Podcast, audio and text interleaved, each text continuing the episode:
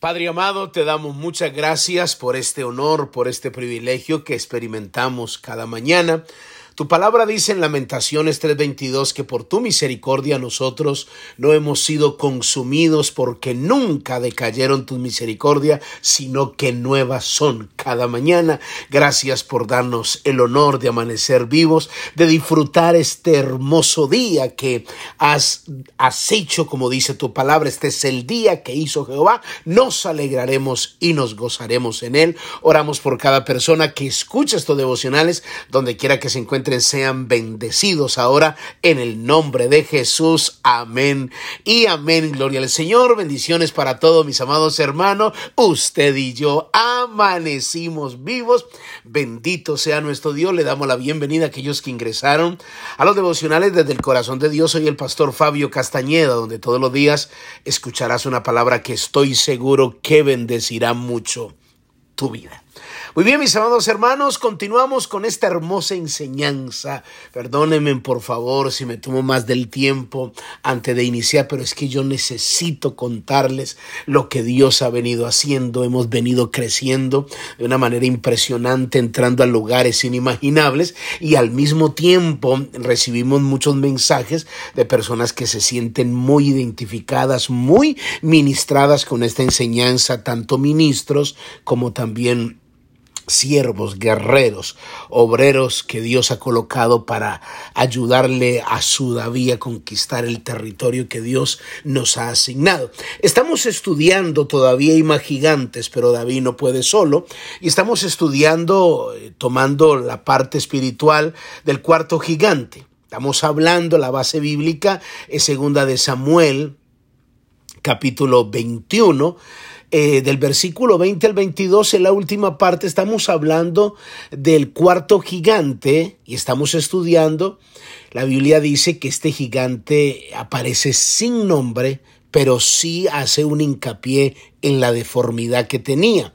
24 dedos completamente, 12 dedos en sus manos, 12 dedos en sus pies, lo dice el texto que no voy a leer, que ya lo leí en el día de ayer, solo se lo menciono, segunda de Samuel, capítulo 21, versículo 20 y 22. También nos dice que Jonathan fue el que lo mató, el hermano de David, que mató a este gigante sin nombre y así pudieron ser victoriosos de estas cuatro guerras. Entonces estamos estudiando, mis amados hermanos, eh, cómo de alguna manera eh, estas dos armas son las que este gigante, o sea, este espíritu, ataca a la iglesia de Dios y, y, lo hace a través de estas dos cosas. La primera, hablamos en el día de ayer de la falta de identidad, porque aparece sin nombre, entonces ahí tomamos ese principio para hablar de la falta de identidad. Este gigante va a trabajar en eso, que no sepas quién eres en Cristo.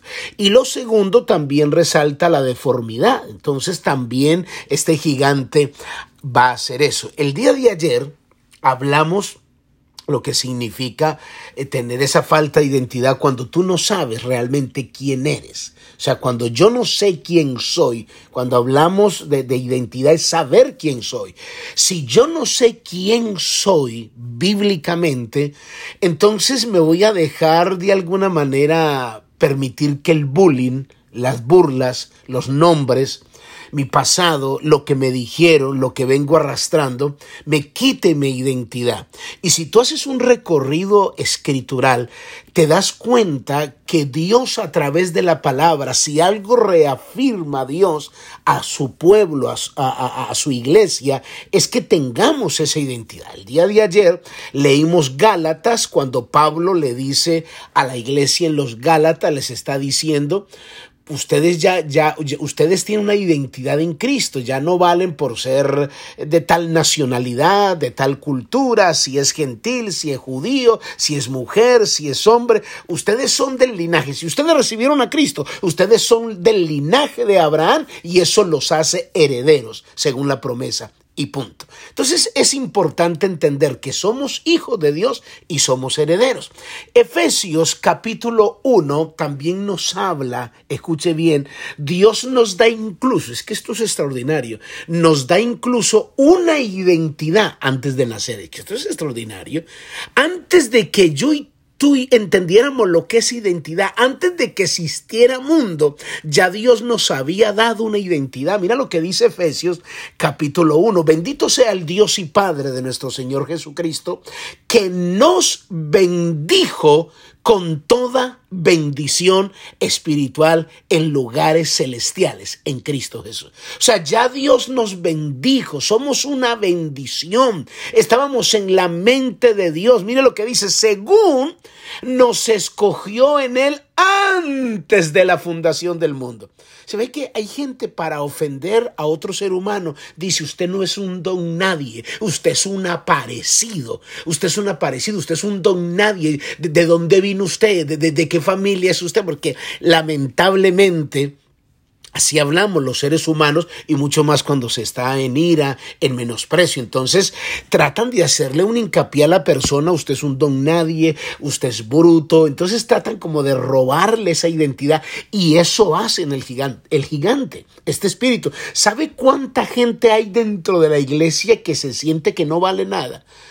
Pero es que eres un hijo de Dios, yo no valgo nada, yo soy una cucaracha, a mí nadie me ama y, se golpea y siente que no, y más si viene arrastrando el bullying que le puedan hacer. Entonces e, es importante entender quién somos y por eso Dios lo reafirma, nos convertimos a Cristo, recibimos a Cristo en nuestro corazón. Entonces es muy importante que entendamos quién somos. Y el Señor dice que nos escogió antes de la fundación del mundo, antes de que existieras lo que dice, para que fuésemos santos sin mancha delante de Él, en amor habiéndonos predestinado para ser adoptados hijos suyos por medio de Jesucristo, según el puro afecto de su voluntad para alabanza de la gloria de su gracia, con el cual nos hizo aceptos en el amado, en quien tenemos redención por su sangre, el perdón de pecados según las riquezas de su gracia.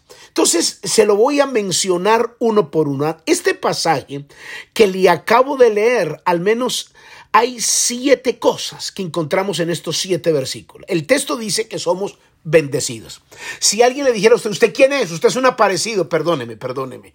Para usted yo soy un aparecido, yo no soy un don nadie, pero le voy a decir quién soy yo en Cristo Jesús. Fabio Castañeda, según la Biblia de Efesios capítulo 1, del versículo 3 al versículo 7, dice que soy bendecido, dice que soy escogido, dice que soy acepto en el amado, dice que soy predestinado, dice que soy adoptado como su hijo, dice que soy perdonado y dice que soy redimido. Aleluya. Dígame si esto no le da identidad a usted.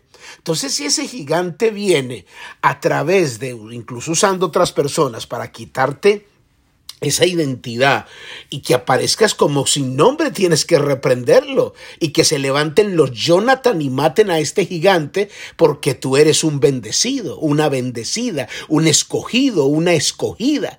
Entonces comienza a mirar lo que dice la palabra. ¿Qué más dice? Primera de Pedro capítulo 2 versículo 9. El Señor dice, mas vosotros sois linaje escogido, real sacerdocio, nación santa, pueblo adquirido por Dios Apocalipsis 5.10 dice, y nos ha hecho para nuestro Dios reyes y sacerdotes y reinaremos sobre la tierra.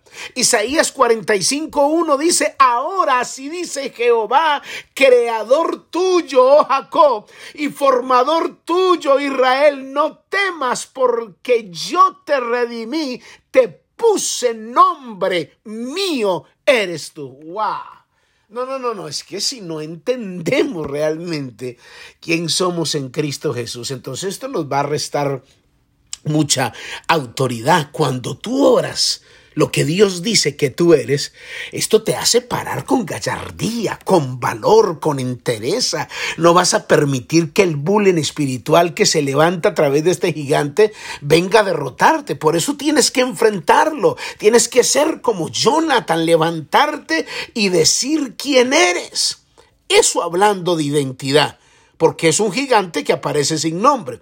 Pero la segunda parte es la deformidad porque habla de doce dedos en sus manos y de doce dedos en sus pies. O sea, Y ahora, déjeme conectarlo con un pasaje de la escritura, porque hay un miembro en la parte de nuestro cuerpo que tiene la capacidad de deformar y contaminar el cuerpo. Y el enemigo usará que de alguna manera uses ese miembro para deformar muchas cosas alrededor de tu vida, sea tu matrimonio, sea la iglesia, sea tu liderazgo, seas tú mismo como ministro o aún las mismas ovejas. El enemigo usará eso. ¿Y, cuál es ese miembro? La lengüita, la lengua. Santiago capítulo 3, un texto que seguramente usted conoce, pero permítame leerlo. Santiago capítulo 3, versículo 1. Hermanos míos, no os hagáis maestro mucho de vosotros, sabiendo que recibiréis mayor condenación. ¿Sabe? A mí me, me, me, me, sorprende cómo Santiago comienza iniciando diciendo esto. Porque el enemigo, este gigante, este espíritu, hará que muchos hermanos se consideren superiores a otros y aceleren esa lengüita y comiencen las competencias incluso ministeriales comience las competencias de quién es mejor, de quién tiene mayor revelación. Los que tienen iglesias grandes, entonces se van al extremo de menospreciar a los pastores de iglesias pequeñas. Y los que tienen iglesias pequeñas se van al extremo de decir que esas megas iglesias son del diablo, sabiendo que él también anhela estar en esa posición.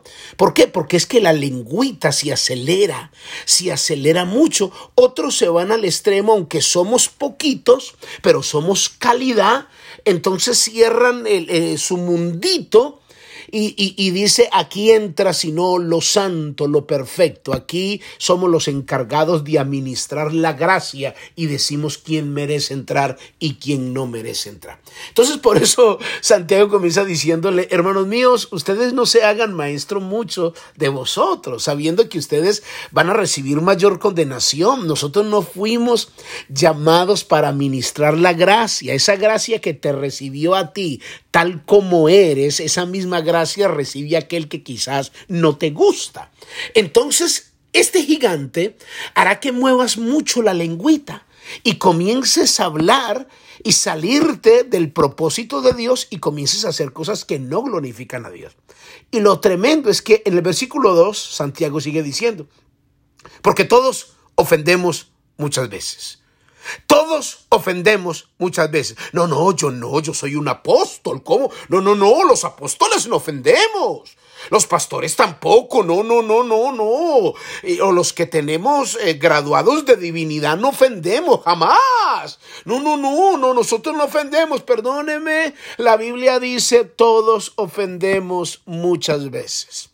Todos ofendemos muchas veces. El enemigo usará esta, este miembro para contaminar el cuerpo, pero por eso este gigante, como tiene deformidad, quiere ministrar deformidad. Mañana continuamos. Padre, yo te doy gracias por tu palabra. En el nombre de Jesús, amén y amén. Muy bien, mis amados hermanos, amigos, familia, cuídense mucho. Bendiciones. Bye bye.